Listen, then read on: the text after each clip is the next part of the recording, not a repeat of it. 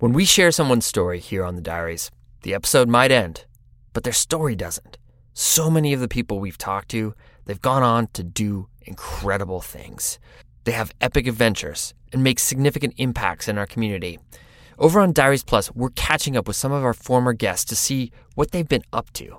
I recently sat down with Connor Ryan, a Lakota professional skier from our Sacred Slopes episode who's been knocking out groundbreaking projects ever since the episode aired. It's really incredible. We had a great discussion about the impacts he's made, what keeps his fire burning, and taking ski lessons as a pro skier. Here's a snippet of the conversation. All the source of joy that I use to fill my cup to be out in the world doing positive things comes from my relationship to the outdoors. And so I really focused on like, wow, like there's so much power if I can give one person the relationship to the outdoors that, that I have through skiing. And maybe that will have as profound of an effect on them as it's had on me. To listen to the full episode, use the link in the show notes to subscribe to Diaries Plus today. Yeah, you get more shows, but you also have a peace of mind of powering what's out there right now, keeping us moving forward, keeping this community together. So thank you for everyone who supported and everyone who's going to support. We appreciate it.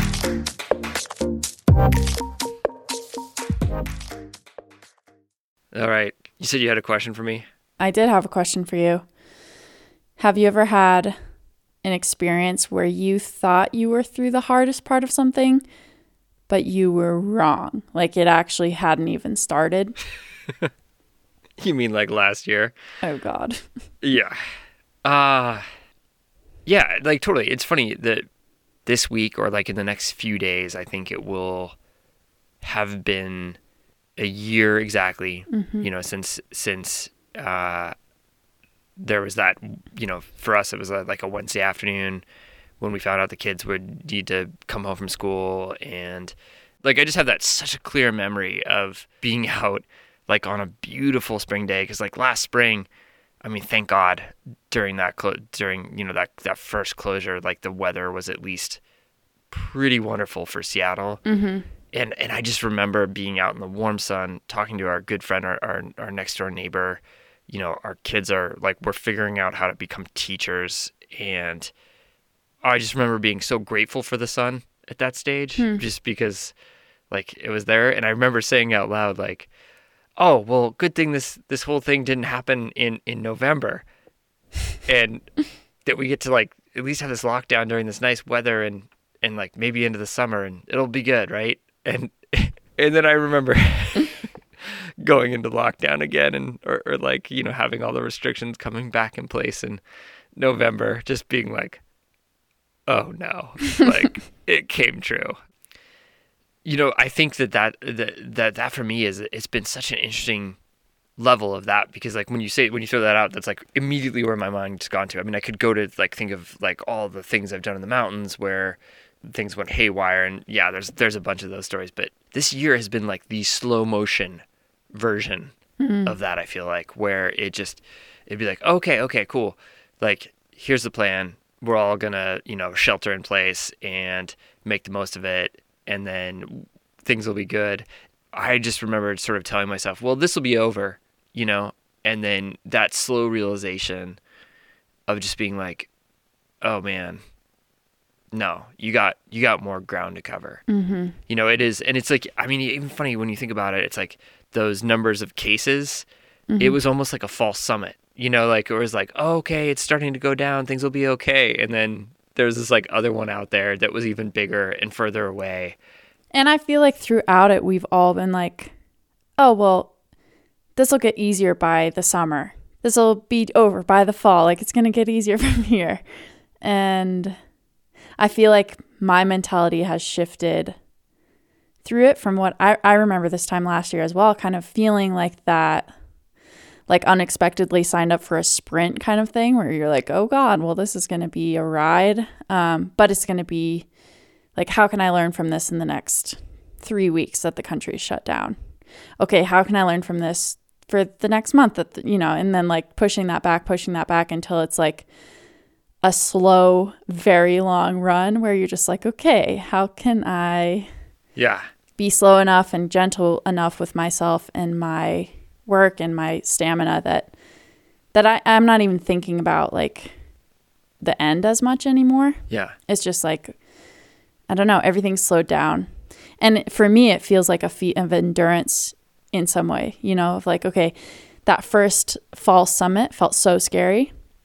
But getting over that and then being like, oh my gosh, there are three other ones that we still have to climb Yeah. and they're scarier is like the fear has almost settled more Yeah. than it was for that first smaller one, which is weird. Yeah. No, it's and it's so funny because like uh, uh, coming back to the you know we're sort of joking about that the the false summit side of it of that feeling of it, and I do think that there's there's something like when I was younger as a climber, I would go in to a bigger climb, you know, something that was like challenging. There was like, oh, you know, right on that cusp of being like, well, you could get benighted and it could get epic, and you know, mm-hmm.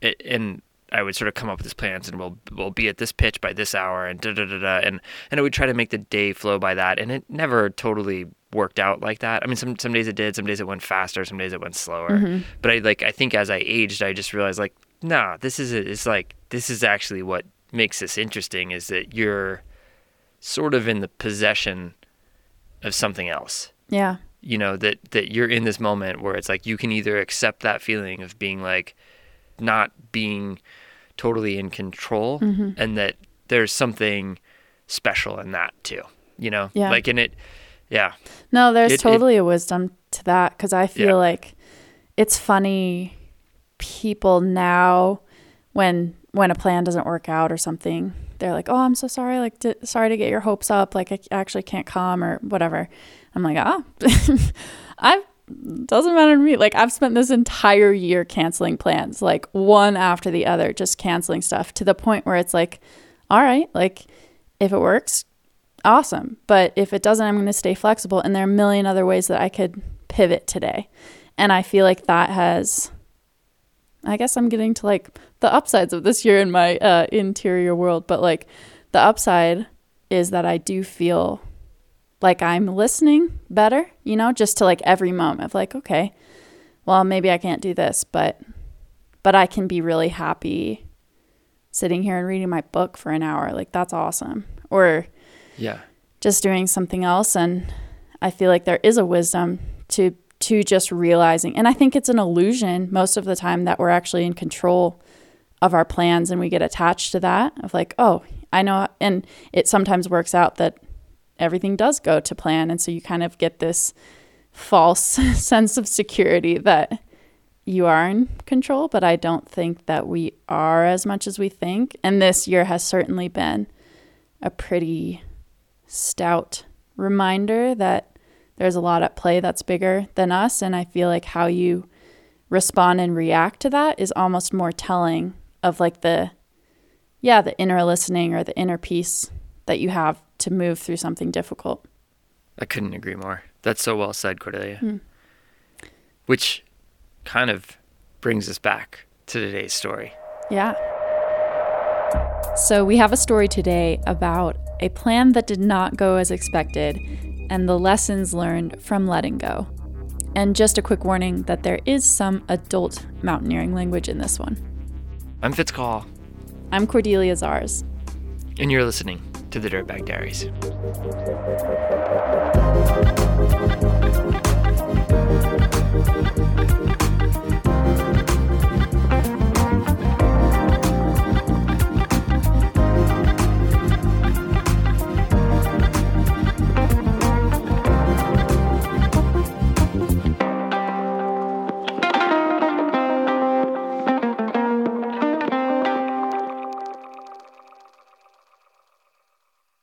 Gabe Messercola and Ryan Wichelns have been friends since kindergarten. Here's Ryan. somebody sat us together on the school bus and that was kind of it For years, Gabe got off the bus at Ryan's house. They deposit their backpacks on the front step and then dart into the nearby woods where they lived in upstate New York.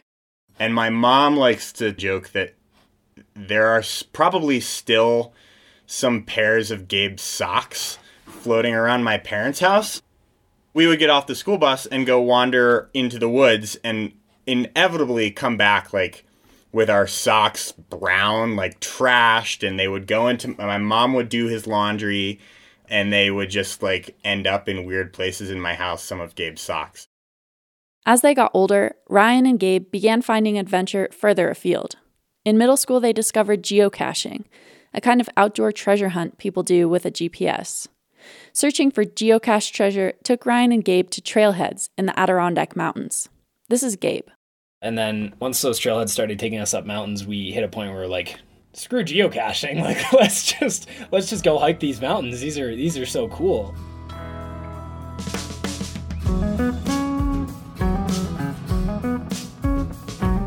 Soon, Gabe and Ryan set their sights on climbing the 46 tallest peaks in the Adirondacks. Once they'd done that, they did many of them again, in winter.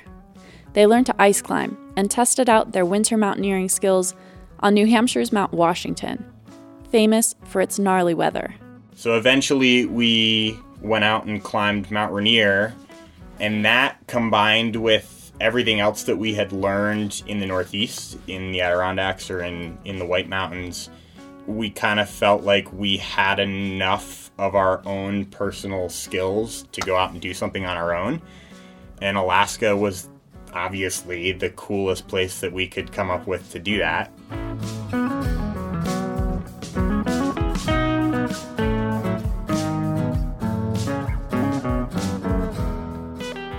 When they were 18 and 19 years old, Gabe and Ryan worked at their local gear shop in Stillwater, New York. One evening, they pulled a map of Denali National Park off the shelf and unfolded it on the table. Pretty quickly found these two peaks that, based on what we could find, seemed like they were within our ability levels. They weren't tremendously technically difficult or anything. And so we kind of gravitated towards those. And then in looking at a map, we kind of drew a line between these two peaks that we knew we could climb. And asked why couldn't we just go from one to the other along this ridge line because it looked like it was totally doable even if we couldn't find very much information. The peaks Ryan's talking about are Mount Silverthrone and Mount Brooks. They stand at a little over 13 and 11,000 feet, respectively, and they look across a glacier at Mount Denali. To cross from one mountain to the other along the ridgeline, they'd have to summit three other peaks along the way. For a year, Gabe and Ryan planned out their trip. They took courses in ice climbing, mountaineering, and crevasse rescue, studied maps and weather reports, pored over as many American Alpine Journal trip reports as they could find. They called climbing rangers in the park and learned that a spicy crux midway through the traverse had thwarted mountaineers before them. But Gabe and Ryan had mountaineered enough to feel confident in their ability to navigate it and confident in their humility to turn around if they needed to. They nailed down a window for their trip 21 days starting in late June 2015. They applied for backcountry permits and began planning out mileage estimates for each day, camp spots, and routes up the mountains. Not too long before we left, we started to get like actual confirmation that nobody had completed this ridgeline. That wasn't something we were looking for. We I think, or at least I definitely had the humility to not really be striving for a first ascent on my first trip to Alaska. We kind of stumbled into it. But they pushed ahead with their planning, creating spreadsheets for food and gear prep. Let's just try and be as organized about it as possible and plan out every single day and organize our food in a similar way and the overriding mentality that we went into planning this trip with was you know how structured can we possibly make it? The winter before they were set to depart gabe and ryan brought two other friends on board for the trip jeff lyman and greg zegas. Greg and jeff wouldn't climb the peaks with them but they would help manage base camp operations and the wilderness first aid. As for training you know, I was out hiking a lot in college and I had a very active lifestyle, but there was no formal preparation or training. It just sort of felt like, well, we have the route, we have our itinerary, we have two people who are going to help us get up there. And once we're there, we got this.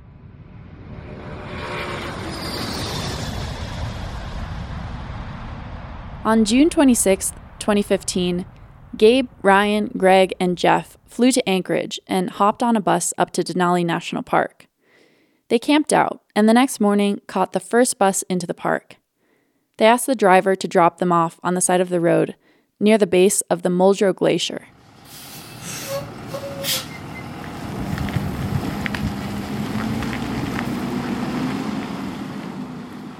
The morning that we started out, the fog had kind of lifted and we could see the mountain towering over every and we could pick out all the mountains that we were planning on climbing and everything too. So that was our first like wow, that's it. That's where we're going. Their plan was to spend 3 or 4 days hiking up the Muldrow Glacier to where it meets the Brooks Glacier, where they'd set up their base camp. Because they had so much gear, the team planned to shuttle every day, take one load in, hike back to their last camp, and hike in another load.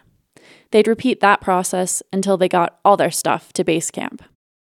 After a few nights at base camp, they'd follow the Brooks Glacier towards Mount Silverthrone. Greg and Jeff would stay midway up the Brooks Glacier at what would be Advanced Base Camp, while Ryan and Gabe split off to begin the traverse. They allowed themselves eight days to get from Mount Silverthrone to Mount Brooks, summiting West Pyramid, Central Pyramid, and East Pyramid peaks along the way. Then back to base camp and one full day to hike out to the park road. They packed enough food for three weeks, which gave them a generous buffer if an accident happened or bad weather rolled in. In Denali National Park, there are few established trails. So the guys set their eyes on the Muldrow Glacier and started bushwhacking through wet vegetation with their 70 pound packs.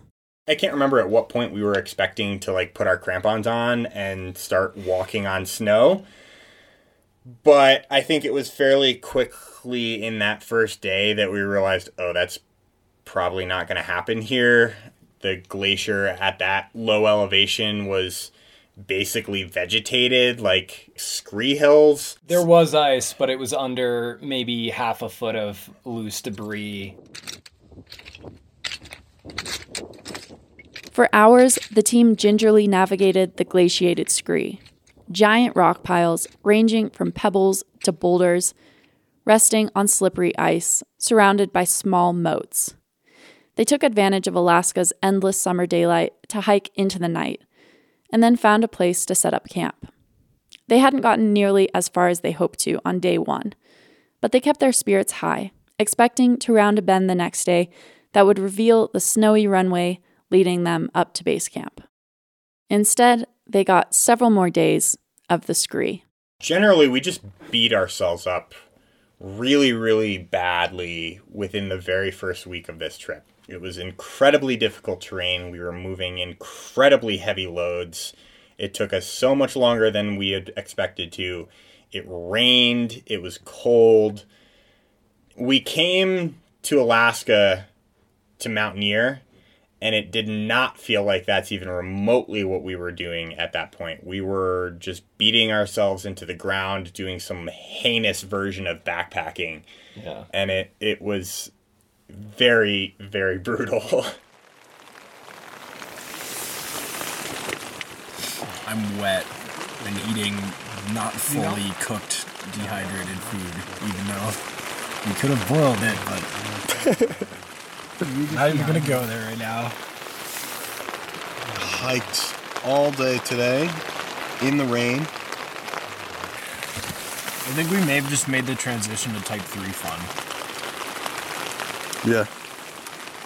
On July 4th, the guys finally staked down base camp at the confluence of the Muldrow and Brooks glaciers.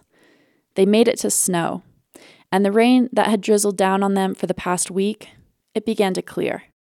I mean, that was by far the coolest Fourth of July I've I've ever had because we, you know, we finally pushed off the Muldrow scree mounds and saw our highway, our, our glacial highway, and got to see Mount Brooks and see the route coming down Mount Brooks where we'd finished the trip, and sort of were able to really put eyes on this on the reason we were there after sort of suffering for a while so our morale picked up. It, it was beautiful. The weather cleared, and it, the stars kind of seemed to align for us to continue pushing. Finally, put our crampons on and start getting into our element to do the the traverse. The team had planned to take a rest day at base camp, But when they saw the weather report for the next few days, they decided to push on. Conditions looked sunny and clear for Gabe and Ryan to start their eight day traverse. So the next morning, Ryan, Gabe, Jeff, and Greg all hiked halfway up the Brooks Glacier to set up Advanced Base Camp. They spent the night there, and early the next morning, Ryan and Gabe loaded up their packs and split from the group. They spent one night midway between ABC and Silverthrone Col, where they planned to camp before they summited their first peak. Ryan and Gabe moved fast in the morning, and then slowed down in the afternoon as the sun warmed the glacier and turned it into a sloppy mess. After some post holing, they made it to Silverthrone Col in the afternoon. We dug ourselves in and kind of got comfortable and made plans for that next morning to climb Mount Silverthrone and then maybe if we were feeling it, come back and break camp and keep going up the other side. Okay, this glacial portion ended up being a little bit more difficult than we thought. We were post holing and the conditions weren't really good, but we're past it. It's going to be easy. From here, it's going to be easy. And we, we said that at pretty much every point on the trip.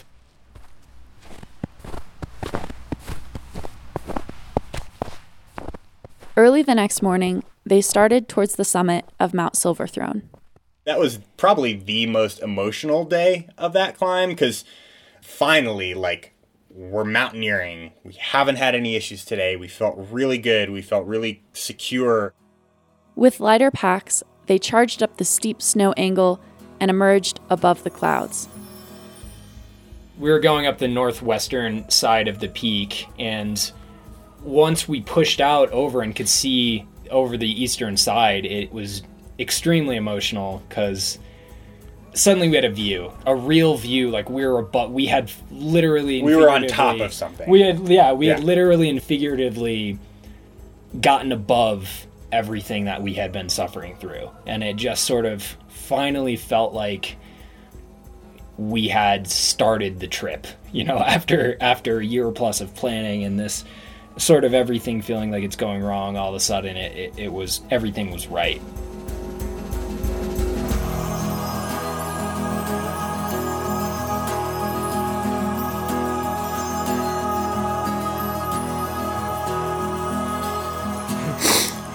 Almost fucking there.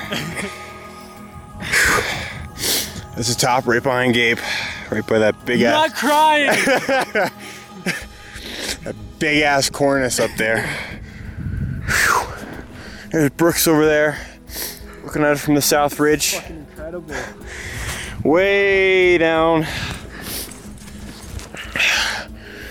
You can see our tent down there, a little tiny speck.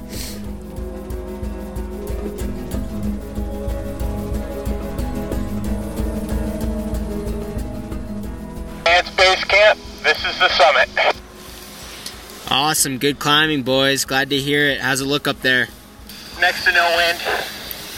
No clouds above us whatsoever. Clear views everywhere. Denali's fucking huge behind us. See the entire, see the entire fucking everything. That's great to hear, man. Glad you guys got up there. Congrats. Congratulations. We decided we wanted to do some climbing in Alaska, and damn it, we climbed in Alaska. We got to the top of the mountain.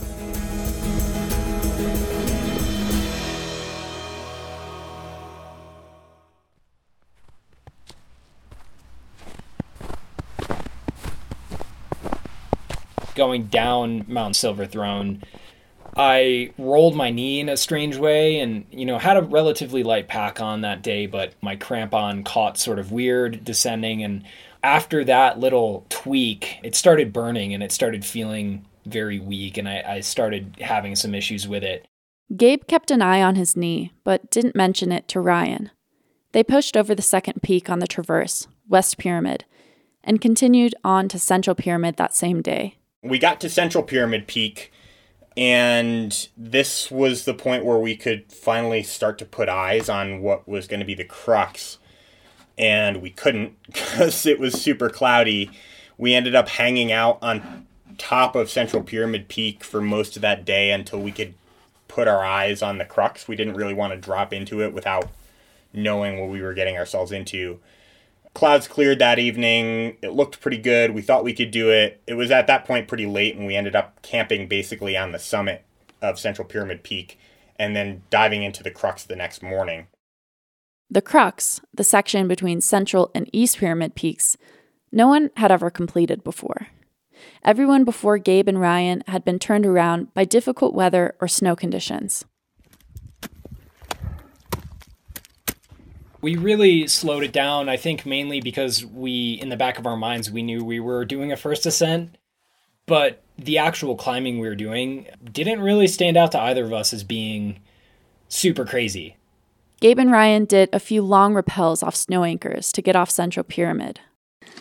So we are uh, basically at the midpoint of the crux of the climb. Uh, pretty.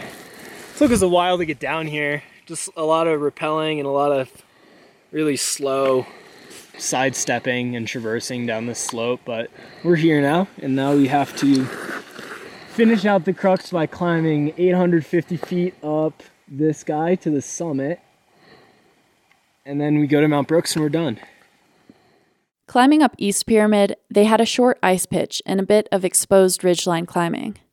They navigated a few crevasses and took it one step at a time, placing protection as they went. Methodically, Ryan and Gabe finally reached the top.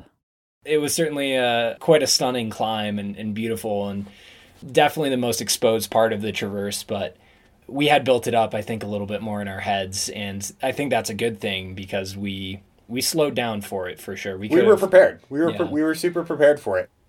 By midday on day four, Ryan and Gabe stood on top of their fourth peak on the traverse, East Pyramid.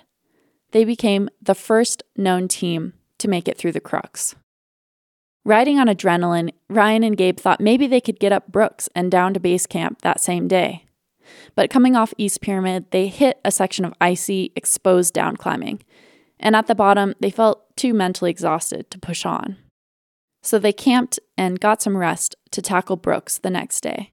Woke up the next morning again with the intention of just like, we should be able to just kind of fly over Brooks and we'll be back down at base camp for lunch. And at this point, the weather wasn't the greatest and the visibility started to decrease. And that south ridge of Mount Brooks ended up being quite a bit more than we expected. It was one of the only parts on this traverse that I think we really got wrong or underestimated. It ended up being very exposed and having some serious, like, kind of knife edgy ridge climbing along it that we did much slower than we had anticipated doing. The low visibility materialized into a full on storm. In a whiteout, Gabe and Ryan navigated the narrow ridge towards the summit. So you could see just enough to see that the ridgeline sort of just plummets into the abyss, and that was it. It was a lot of like little baby steps until I felt like I was too close to the edge, and then little baby steps in the other direction, and slowly kind of working our way up to to the top of Mount Brooks. I remember we had we had zoomed in on our GPS to you know the highest resolution contour lines we could see, and we're looking at that with our map. And at a certain point, we kind of just laughed by saying like, well, if it's going up, we're going the right way, and and that's essentially the mantra we used to get up that ridge line, and it ended up working out and bringing us right to the summit. So we're uh, on Mount Brooks. Kind of had a shitty, really low visibility climb up here. There was like no more than 30, 40 feet. But we got up here and it opened up a little bit. So hopefully on the way down we can get some visibility. And once we get back to base camp, that's the end of the traverse, making us the first team to have ever done it, which is pretty freaking cool. We were spending a fair amount of time on the radios with Greg and Jeff down at the base camp, just sort of just talking, and uh, we're celebrating and, and cheering. And I think we were like, can you cook us up some spam yeah. when we get down there? Fry like, us up a Jeff was gonna fry us up a can of spam, and we were super excited about that. We were, I think we were more excited to be done. Yeah, honestly, yeah. like we just wanted to to get out of there. Yep. Ryan and Gabe told Jeff and Greg they'd be back in a few hours for lunch, and geared up for the easy climb down. They were not expecting what came next. That's after the break.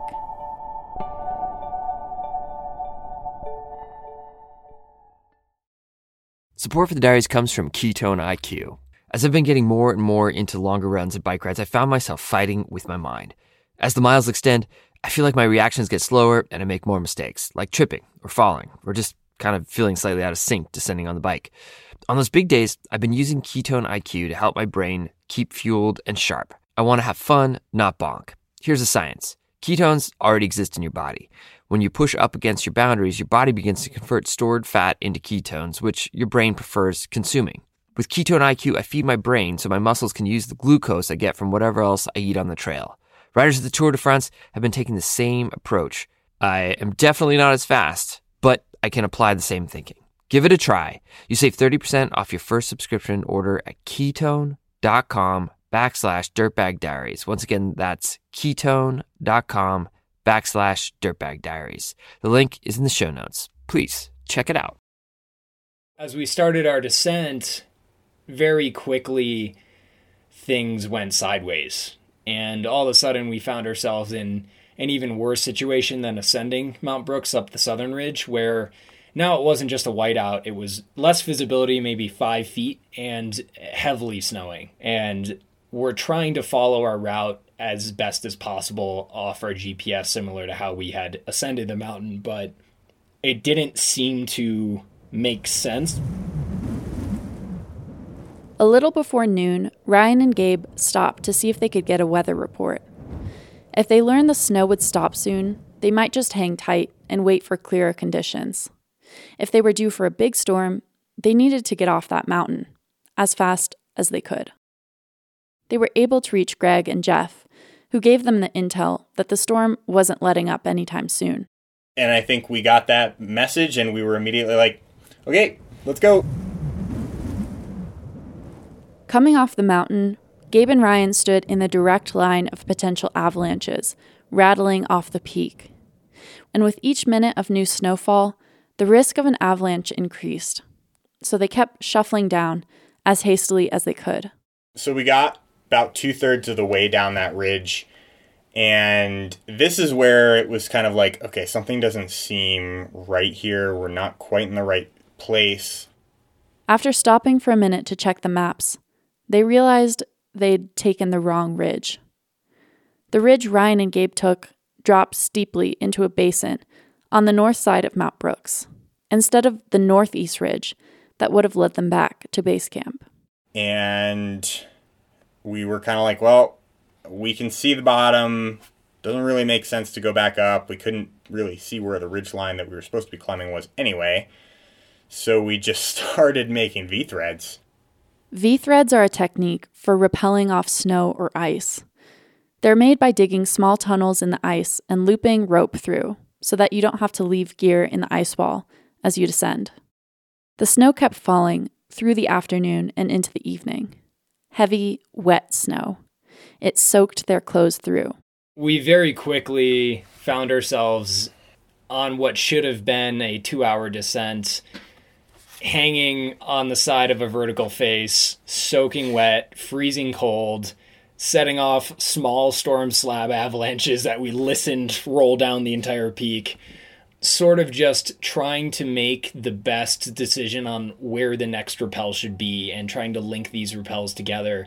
I think we ended up doing a dozen rappels, and uh, it, it became very scary where we didn't know if we were going to be able to get down. I mean, we, we just had to make our best decision in a whiteout at what seemed like the best thing to rappel off of. And at a certain point, we didn't have enough time. We were so worried about hypothermia that we didn't have time to make V threads.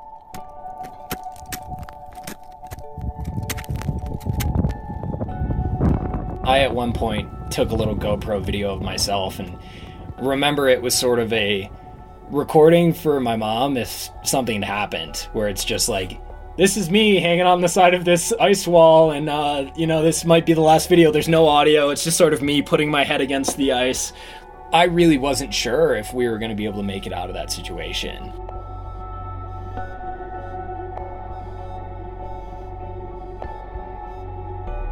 The sun set, casting a dusky light for a few hours around midnight. Gabe and Ryan started leaving ice screws in the wall just to save time. At one point, they popped out under the cloud and got a view into the basin. They peered down the last 80 foot section of cliff to the bottom. They had one picket, a rappel device used in snow, and one ice screw left. We were down low enough where there wasn't a whole lot of snow or ice left. So what we ended up doing was taking our last picket and like throwing it in the rocks and then shoveling a bunch of snow on top of it. We had to collect snow from all around the upper part of this bowl to actually form a dead man anchor, but of hand packed snow. And we were thinking clearly enough that we were like, okay, we probably shouldn't just dive off of this anchor. Let's like put some weight on it. And we ended up lowering a couple backpacks. not thinking like within mind what where- happens if the anchor blows and we lose both of our backpacks down the mountain. Now we'll deal with that if it happens. We were willing to blow that anchor, lose all of our gear, and be stuck up on this ledge, 80 foot ledge, no no clear way down it, with no rope and none of our gear and no anchor gear left. We were willing to put ourselves in that situation in favor of getting down because we were that cold. At this point, it was almost 4 a.m. Gabe and Ryan had been moving for 24 hours. Desperation gnawed at their cold, tired limbs. Like, I think we were- lowering the backpacks was really the biggest trust of faith moment I've ever had in my life. It was really a we have to test it because we're not going to throw ourselves off it. So either we lose all this stuff and then we have to figure it out from there or we can't get down. They attached their backpacks to the rope and began lowering them off the cliff. Unbelievably, this anchor held, and I still, it was the, the scariest thing I've ever rappelled off. It of. was spooky. maybe Yeah. half a foot of snow on a dead man anchor on a picket that we had collected and packed, hand packed, and no idea how it held. It just it should not have held. Ryan and Gabe touched down at the bottom of the cliff. Exhausted, they unclipped their harnesses and began setting up camp, only to realize they'd lost their tent poles on the descent. They threw their sleeping bags inside the crumpled tent body and immediately fell asleep.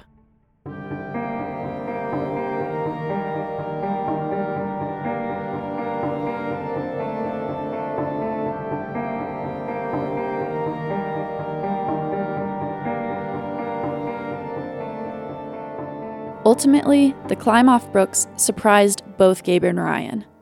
It should have been the easiest part of the traverse.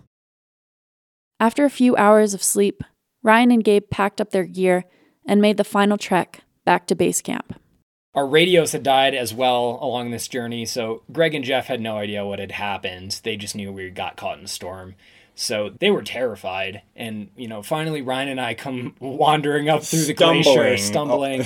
and they, they see us and obviously they both were incredibly emotional because they, they didn't know what to do at a certain point. We had a plan for this uh, no communication situation where if a certain amount of time had gone by, it probably meant we had something had happened. And they were maybe a day or two away from calling the park service because the last thing we had told them was we'll see you guys in two hours. And 24 hours later we we come stumbling up to base camp.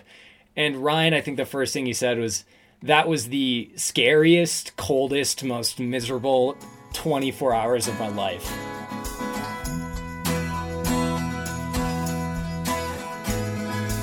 But we were back at base camp. but we made so, it like, so again, we are like, okay, we did it.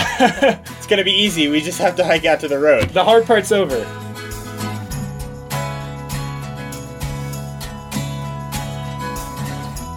The four guys didn't want to deal with the Muldrow Glacier again, the treacherous way they'd hiked in.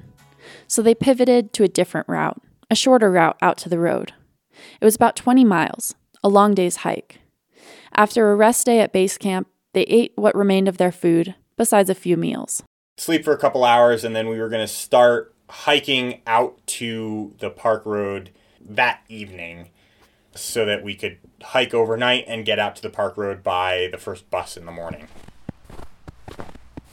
The team began their hike around 5 p.m. at this point my knee was really hurting and at this point i, I felt there was a ligament issue in my knee and um, it was extremely painful but i was okay destroying all my ligaments to get to the road and get on a bus and go get a burrito. It just it didn't matter how bad I was hurting my knee because we're gonna end. We're gonna end today. It's the end of the trip. That was our mentality across the board. Like our boots were wet. Doesn't matter. Doesn't matter. We're wet. Just got to get out matter. there. Like we're low on food. We ate a couple chocolate bars that white gas had leaked into. It's gross. All had- We're just gonna deal with it. Like full steam ahead. Let's get to the road. We're gonna be there tonight. We will be done. The guys hiked through the night. By early morning, they hit the McKinley River, the last obstacle between them and the park road. we could see the Park Service buses on, on the road and, and some tourists on the other side of the river having picnics and people within half a mile. The McKinley River isn't your typical river. It forms right off the Muldrow Glacier, snaking through the valley in dozens of fast moving tongues.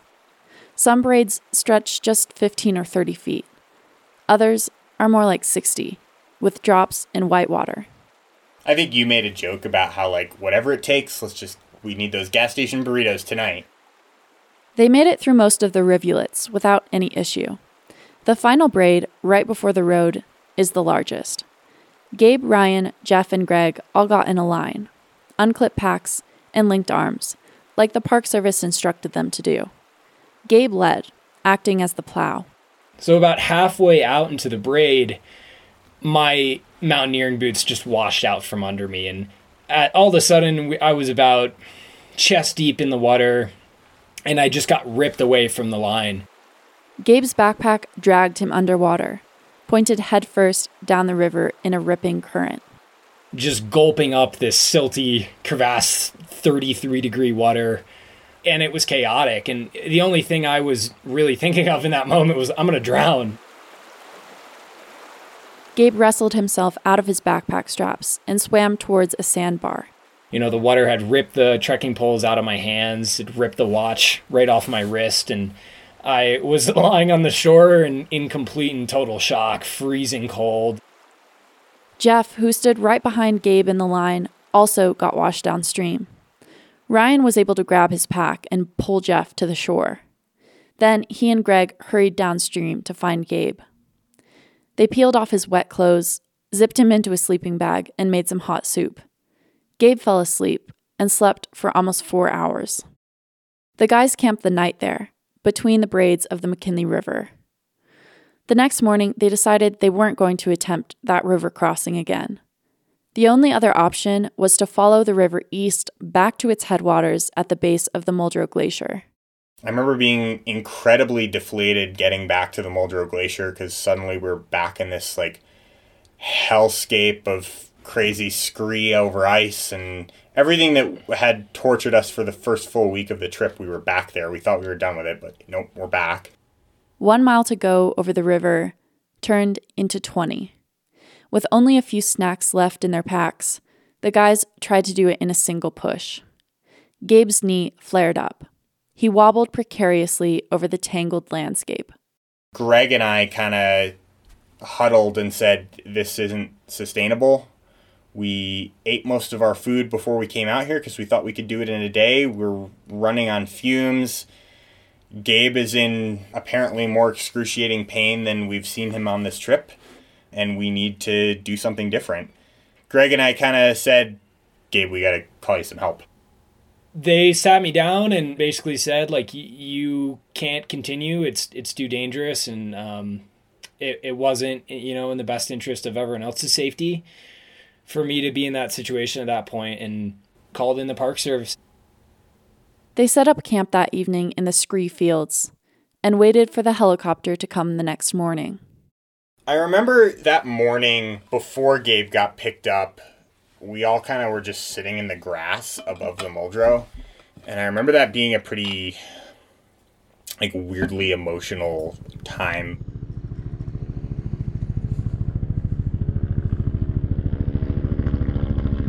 With seven miles left to the road, a park ranger and a pilot came to pick up Gabe. They dropped a few MREs for the other guys and flew Gabe off the glacier. and before i knew it you know i'm sitting at a at a ranger station in town while the, the rest of the guys are hiking out and, and finishing up the trip. But I just um, feel like shit. I mean, it. You know, we did this whole trip. Um, we've been together, struggling together the whole time, and it just feels like I took an easy way out. It's kind of just hard to shake that feeling.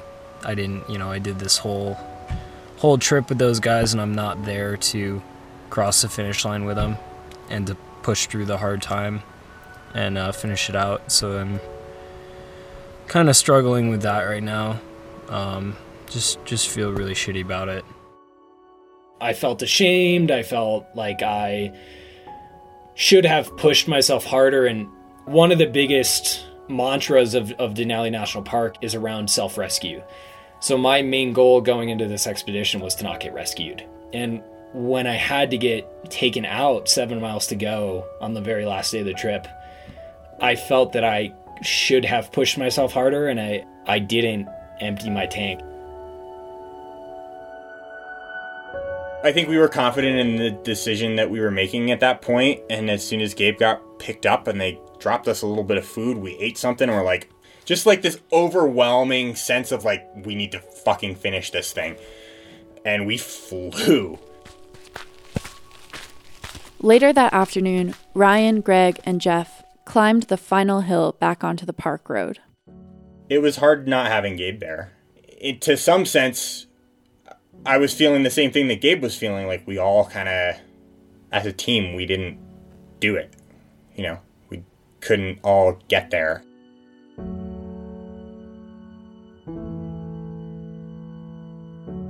With everybody safely out of the park, the guys reunited at the ranger station and started packing up to fly home.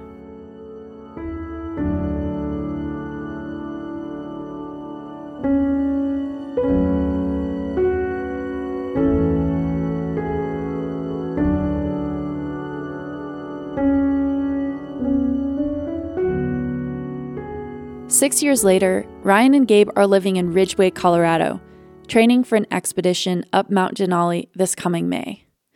As they prepare to climb the mountain that looked down on all their successes and mistakes in 2015, they're re examining all the lessons they learned on their first Alaska trip.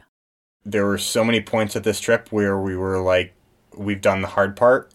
It's going to get easier from here. It's all downhill from here. Um, and that was never the case. Not once were we right about that. We were wrong every single time. It only got harder.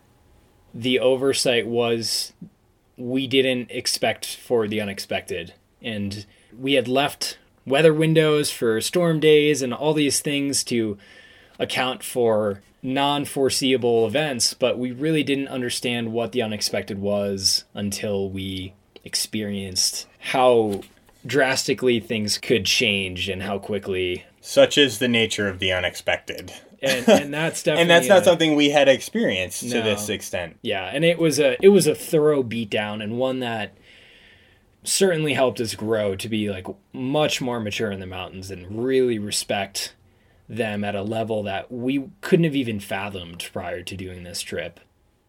This time around, Gabe, Ryan, and the other members of their team, they're training more, working through team building exercises and risk assessment simulations.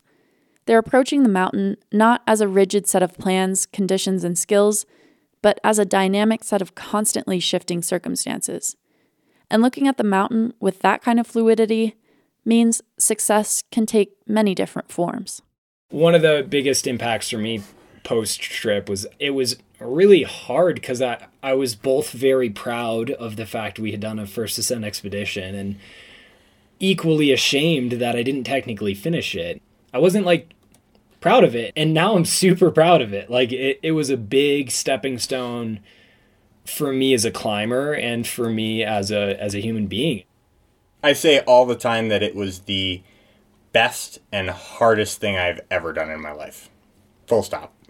I learned more in those three weeks than I think I ever could have on any other trip. And it was the hardest thing I've ever done. Physically, emotionally, top to bottom. It was the hardest thing I've ever done. but I got more out of it than I ever than I think and that's what we were going up there was to to put everything we had together and learn a whole lot and and we did and I got so much more out of it than I I expected.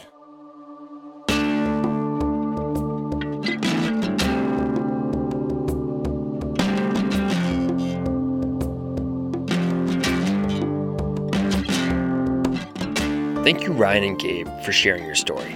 If you want to see a map of Gabe and Ryan's route, you can follow the link on our website, dirtbagdiaries.com. It's worth checking out. You can also follow their Denali expedition this spring on Instagram for the official team name, Crampon Cowboys. Our stories come from friends, from friends of friends, and from you, our community. You guys are badass. Love you all. If you have a compelling idea for a guest or a story lead, please give us a shout. You can use the submission form on our website, dirtbagdiaries.com. Music today from Bradley Carter, John Barry, Kai Engel, and Brendan O'Connell. The tracks are courtesy of the Artists or Free Music Archive. Jacob Bain and Nis Koto composed our theme song. You can find the links to the artists at our website. This episode was produced by Cordelia Zars and edited by Becca Cahall. Illustration by Walker Cahall, graphics by Anya Miller. Becca Cahall is our executive producer. I'm Fitz Cahall, and you have been listening to the Dirtbag Diaries. Thanks for tuning in.